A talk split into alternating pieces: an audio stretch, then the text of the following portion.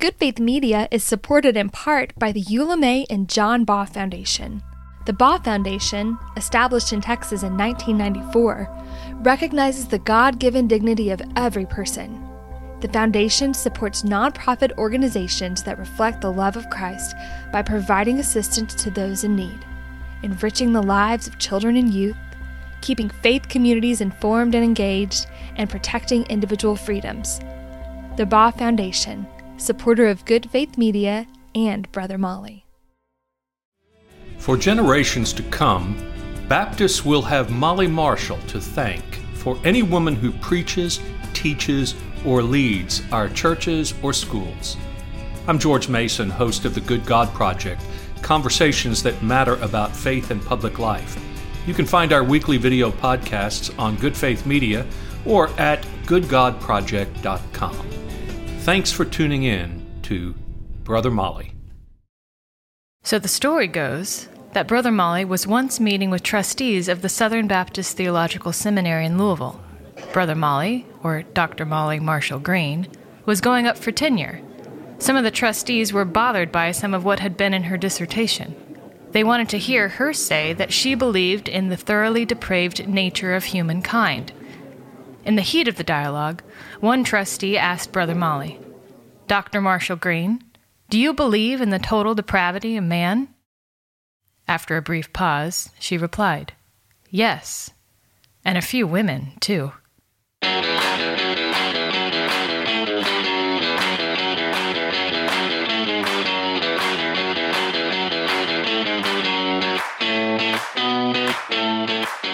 Welcome back to Brother Molly, a six-episode documentary podcast from Good Faith Media on the life and work of theologian Molly T. Marshall. I'm Erica Whitaker.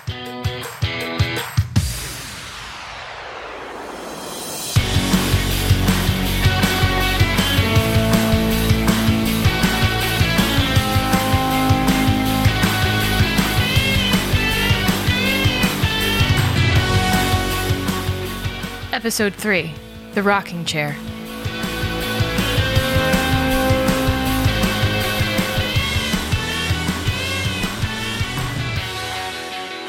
Molly is now Molly Marshall Green, having gotten married to Doctor Douglas Green.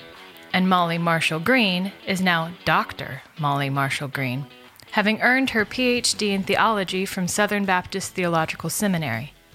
And now Doctor Molly Marshall Green is the first female theology faculty member in the history of Southern Seminary. But this epic tale doesn't end here. I began then to teach January of nineteen eighty-four, right after receiving the P H D. And I remained remained as uh, the pastor there for about two years. That's as pastor of Rural Jordan Baptist Church of Eagle Station, Kentucky. Well, this incensed uh, the conservative resurgence, the hostile takeover, because there's a woman on the faculty who's a pastor. And that infuriated, not just that I was teaching theology, but that I was ordained and was serving as pastor. And that was a very um, kind of an oppressive time. When Molly lands at Southern in nineteen eighty-four as a professor, so lands a whopper of a resolution at the Southern Baptist Convention's annual meeting in June. That year, in Kansas City, there are resolutions about abortion, gambling, alcohol, cigarettes, secular humanism, and so much more. Let's focus on this one, the resolution on ordination and the role of women in ministry. The resolution begins with the customary whereas. For example, whereas we recognize the authority of Scripture in all matters of faith, yada, yada, yada. There are twelve whereas is, followed by the final, be it resolved. Some of the whereas take pains not to alienate women. For example, whereas the New Testament emphasizes the equal dignity of men and women. And whereas women as well as men prayed and prophesied in public worship services. But other whereas move deliberately in another direction. Whereas, the Scripture attests to God's delegated order of authority, God the head of Christ, Christ the head of man, man the head of woman. And whereas the scriptures teach that women are not in public worship to assume a role of authority over men, and whereas man was the first in creation and the woman was first in the Edenic Fall, have you too grown weary of where all this is going? Let me give you a bit of theological background. The Edenic Fall, Edenic referring to the Garden of Eden, a creation story from the book of Genesis. You know, the one about Adam and Eve, the first human beings? The story holds that Eve is tempted to eat a forbidden fruit, offered by a talking, tempting, leggy, long-winded serpent. Eve fails the test and eats the apple or pear or whatever the fruit it is. She then gives it to Adam, who also takes a bite.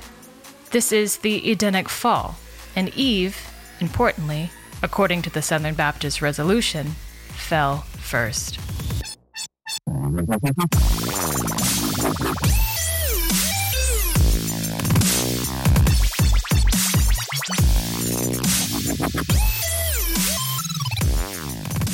Women would not be accepted in pastoral roles because of their priority in the Edenic Fall.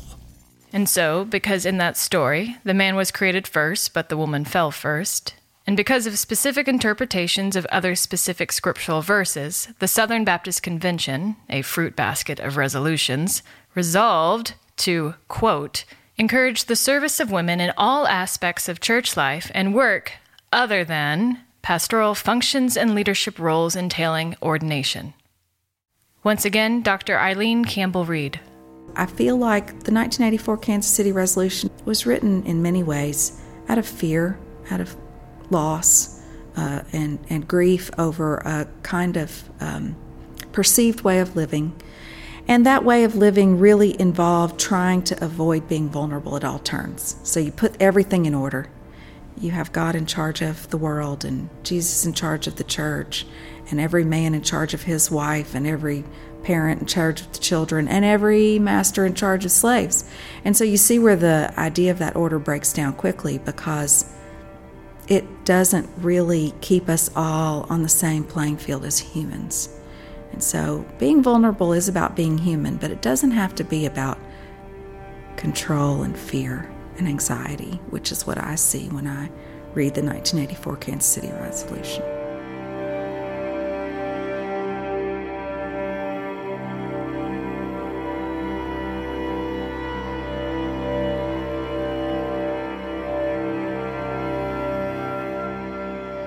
The summer of eighty-four, I've been on the faculty one semester.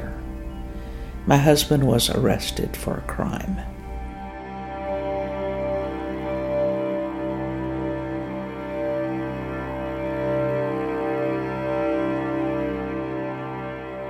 Douglas had been involved in some uh, less than honorable activity in terms of wanting to find a way to uh, make some extra money, launder some money. He then was basically entrapped, made a public spectacle.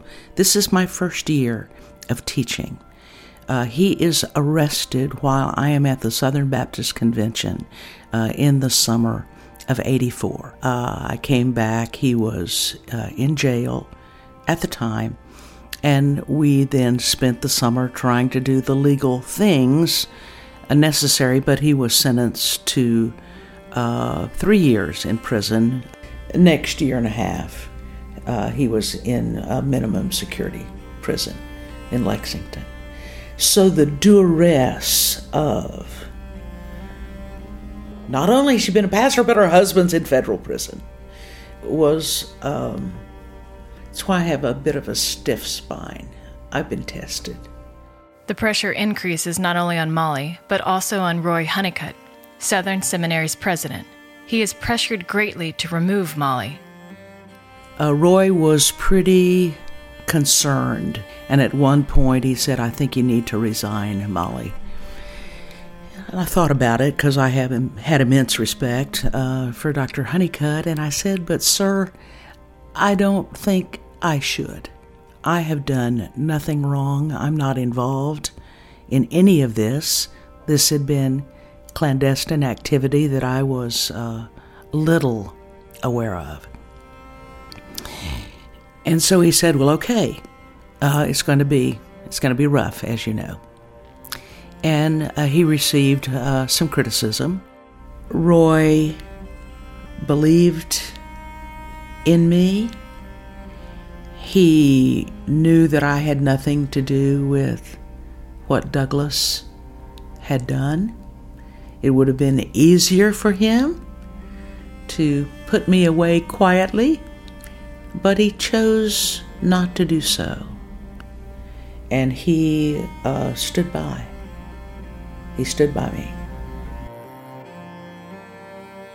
The first year of teaching, you're scrambling anyway. I'm going every Friday, seventy miles to Lexington to visit.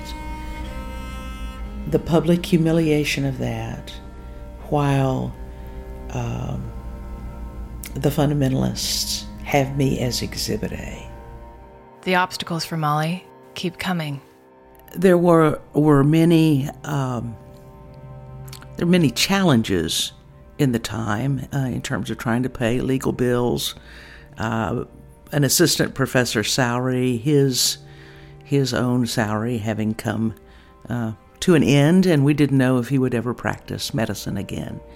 And one of the concerns was, how can I help preserve his medical license, which you surrender at the point that you go into prison? But we kept working and trying to think about uh, what would be possible as he uh, returned. We were just a couple of years into our marriage when the arrest and the incarceration occurred. Uh, some folk encouraged me at that point, Molly, cut your losses. Don't stay in this marriage. And yet I, uh, I loved Douglas, and I believed that we could wrestle something good uh, out of it. I felt like it was a very important for me uh, to model forgiveness, to not say, why did you do this to me, but how could this happen to us, and to try to remain uh, faithful in support and commitment as as a witness to redemption. Forgiveness is a bold move, and Brother Molly refuses to forsake her theological convictions, even at the risk of her career. If I'm very, very blunt, it was very hard for me to see that he had put me at such vocational risk. That was the really hard thing for me to overcome. I had worked very hard, and it had been um, not easy uh, to be appointed, uh, elected to the faculty. And for him to put that at risk was very hard for me to forgive, because I saw it as uh, betrayal. But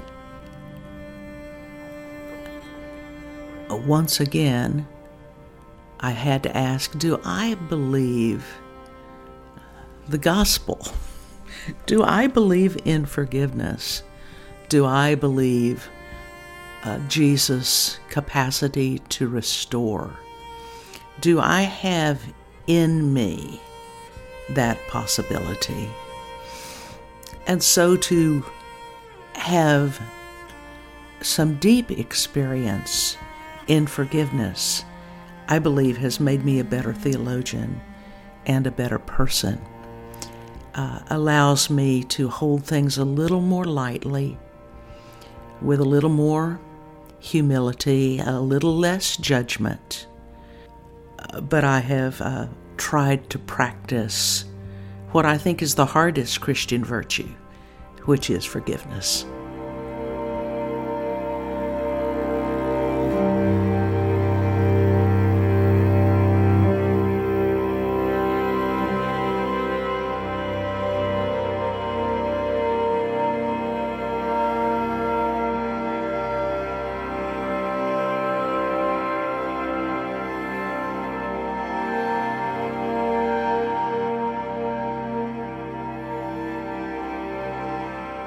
Brother Molly returns after the break.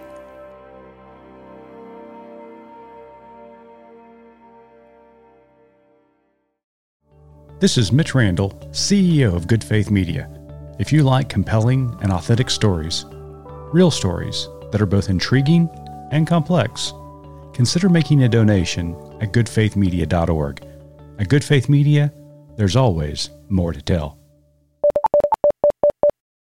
Do you minister in a rural congregation? B S K's three-course Rural Ministry Certificate is offered in collaboration with the Berry Center. B S K also offers a certificate in pastoral care. Learn more and apply today at b s k dot e d u. You're listening to Brother Molly, Season one of Good Faith Stories from Good Faith Media. Learn more about Molly T. Marshall and this podcast at brother molly dot com. And learn more about Good Faith Media at good faith media dot org. Brother Molly continues. Molly's first year on faculty is obviously eventful, but she is a professor, living her vocation, for Southern is a place she loves. And this is important to note. Despite the personal challenges and denominational controversy, Molly teaches. And my God, is she good. Here's Mark Medley, one of her students at Southern. Molly gave me Uh, her classes gave me a framework and language and idea um, and to, to kind of start to hang hang theology on. And so, and it, it just opened up all these different uh, doorways to explore uh, the great cathedral that is Christian theology. And and I'm grateful to her for that. And David Goatley, another Molly protege. And while she was not, uh, you know, a, a, a patriarchal and hierarchical um, professor, her it was clear uh, who was leading the journey. So it was, it, you know, you, it, it, she didn't have to. She didn't have to tell you that she was in charge of the room. Uh, it was clear by her command of the information, uh, about her uh, confidence in herself uh, as a minister of the gospel and as a teacher uh, in the academy and as a scholar for the church, uh, her depth and breadth of knowledge. Uh, I remember when we would have our doctoral seminars, um, She she was actively engaged, uh, whether it was talking about issues related uh, to uh, New Testament theology or Old Testament theology or church history. She was modeling a way of leading uh, that was worthy of, and teaching that was worthy of Uh, replication and imitation by all of us. And Steve Haddon. And that's where I began the journey with having my first female mentor. I had never had anyone, I guess you would say, quote, in authority over me uh, as a female. So I was uh, intimidated both by her intelligence and her intensity with which she exercised theology, and her expectations were exceedingly high. I always found her very demanding and expected everything to be just right. There'd be no utilization of any masculine pronouns. It would always be gender neutral. And my papers would be marked up, you know, grammatically and better sentence structure, but especially for the proper use of um, accurate pronouns.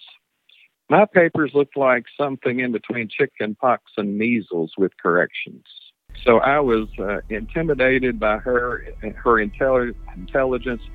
As I said, she, she was just brilliant and beautiful, uh, imposing, intimidating because of her intelligence, her articulation.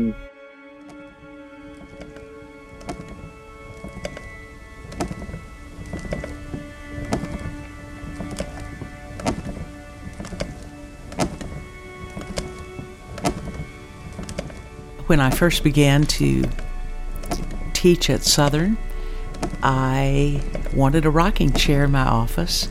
I asked my husband for a Kennedy rocking chair because they're beautiful and they're comfortable, and I also thought it would be uh, it will be a symbol of welcome. Invite someone in, give them the best seat in the room, kind of an easy place from which a student could have a conversation. If you're in a rocking chair, you're just a little more comfortable and relaxed. You know how things kind of take on a life of their own. It became a bit of the the bit of the lore, and then ultimately I had two in the office, so we could I could rock two.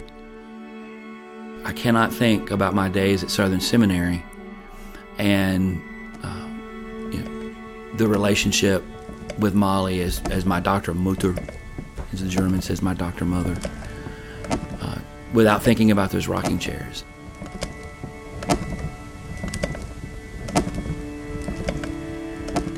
I have always thought of the rocking chairs as holy space. Um, you know, you, if you walked in her office in, in uh, on one of the wings at Norton Hall, it's on the second floor, and she had her desk back there, but she had these rocking chairs and sitting in front of the desk. And then when she really wanted to have conversation with you, she'd come out around the desk and she would sit in rocking chair on the on the on the right side. A student would sit down in the left, and you would sit there and you would just have really wonderful conversation. She was answering questions that I or any student would have. She sometimes probed, she challenged, she helped, you know, she asked you to clarify, she pushed, she prodded. She's very pastoral in that space. Um, she's exercising all her gifts in maximal ways.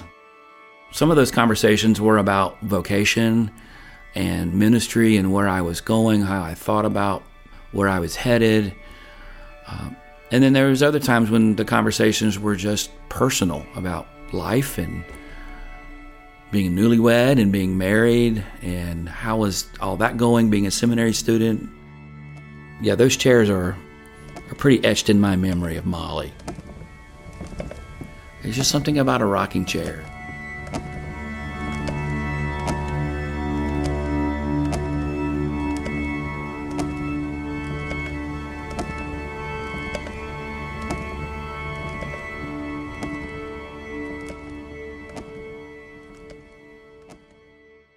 Doctor Molly Marshall Green becomes a well-loved professor at Southern, and her reputation continues to expand to worlds well beyond the seminary's walls.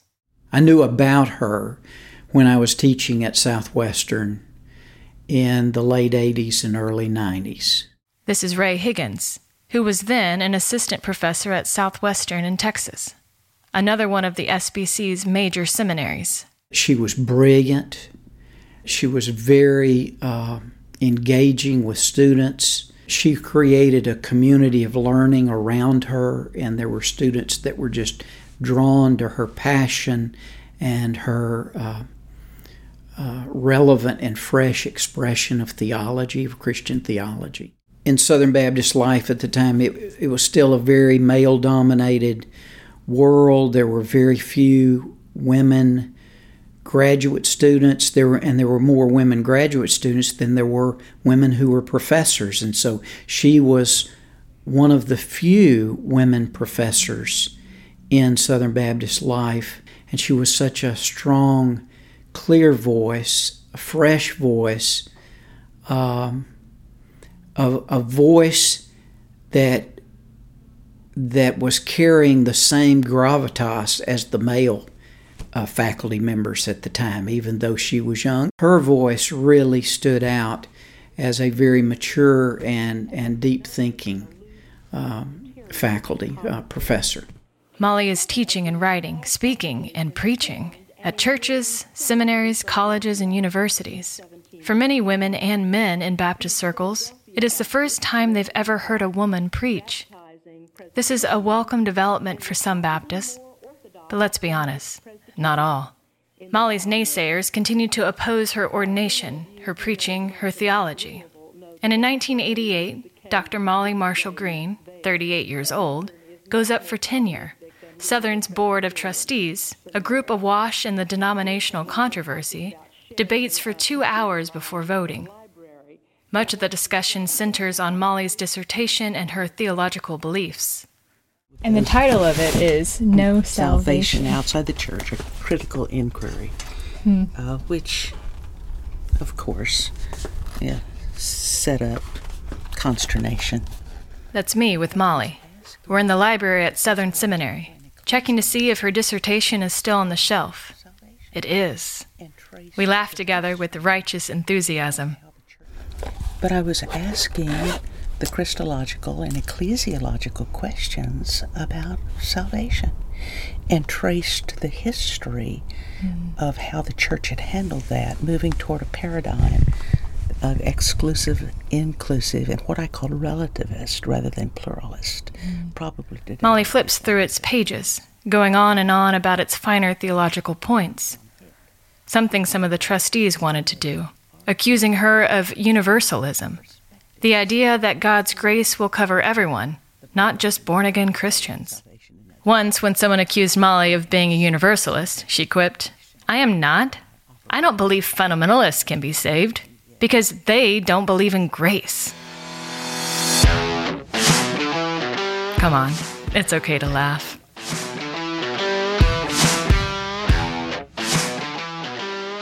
The Board of Trustees hears a unanimous recommendation for Molly's tenure from the Tenure Committee, a passionate defense of Molly by President Roy Honeycutt, a statement of student support, and a written statement submitted by Molly defending her beliefs as being in accordance with the seminary's abstract of principles, which is the seminary's governing theological statement.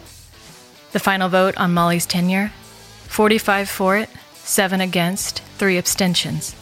Doctor Molly Marshall Green levels up in Southern Baptist institutional life.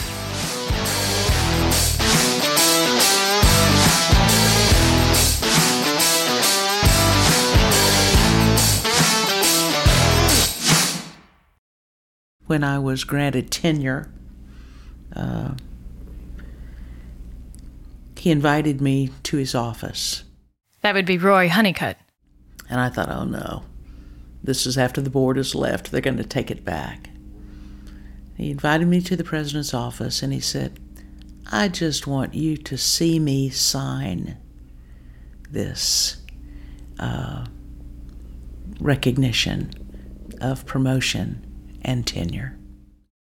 So a faculty address is a big event in the life of a faculty member. It's when you, it's a celebration of having gained tenure, and you offer an address that breaks new ground in your in your discipline.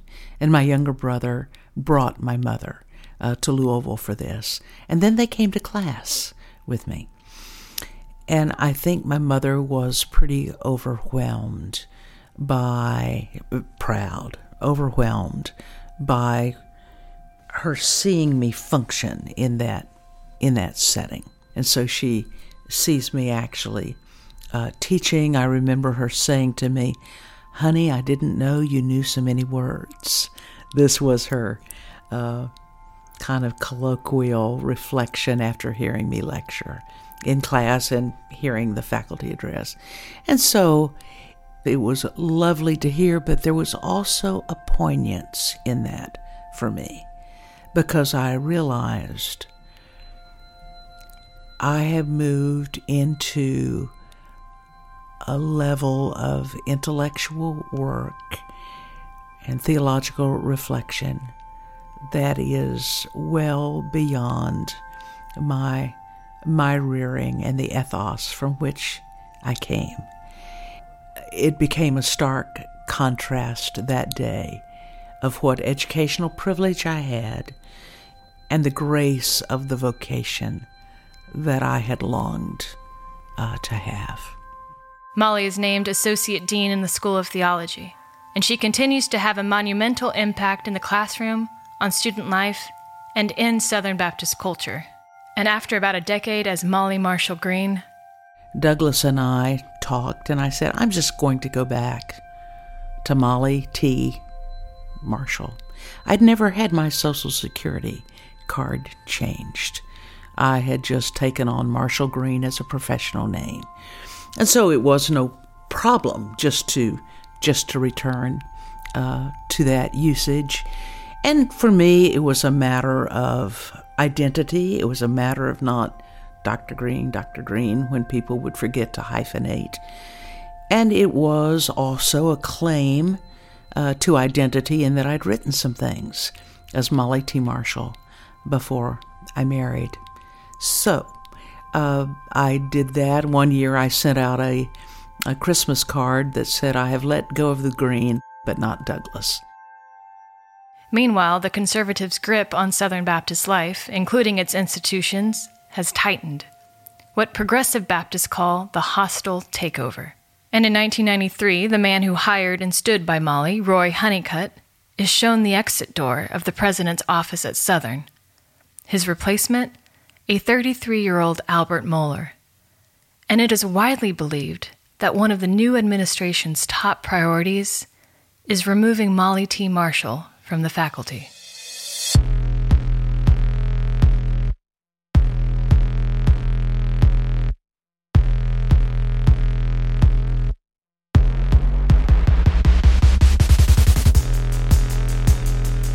Brother Molly is a production of Good Faith Media.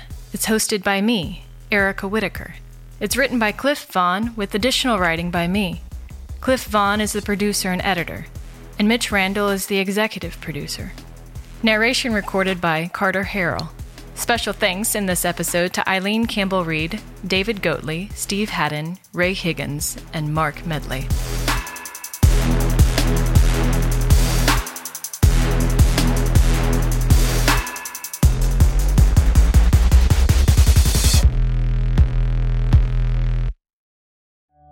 This is Mitch Randall, Executive Director of Ethics Daily.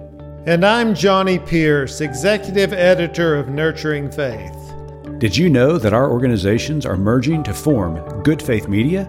I'm Autumn Lockett, the new Executive Director of Marketing and Development for Good Faith Media. We've been working on this venture for months. And we're excited. There's more to tell. Go to good faith media dot org.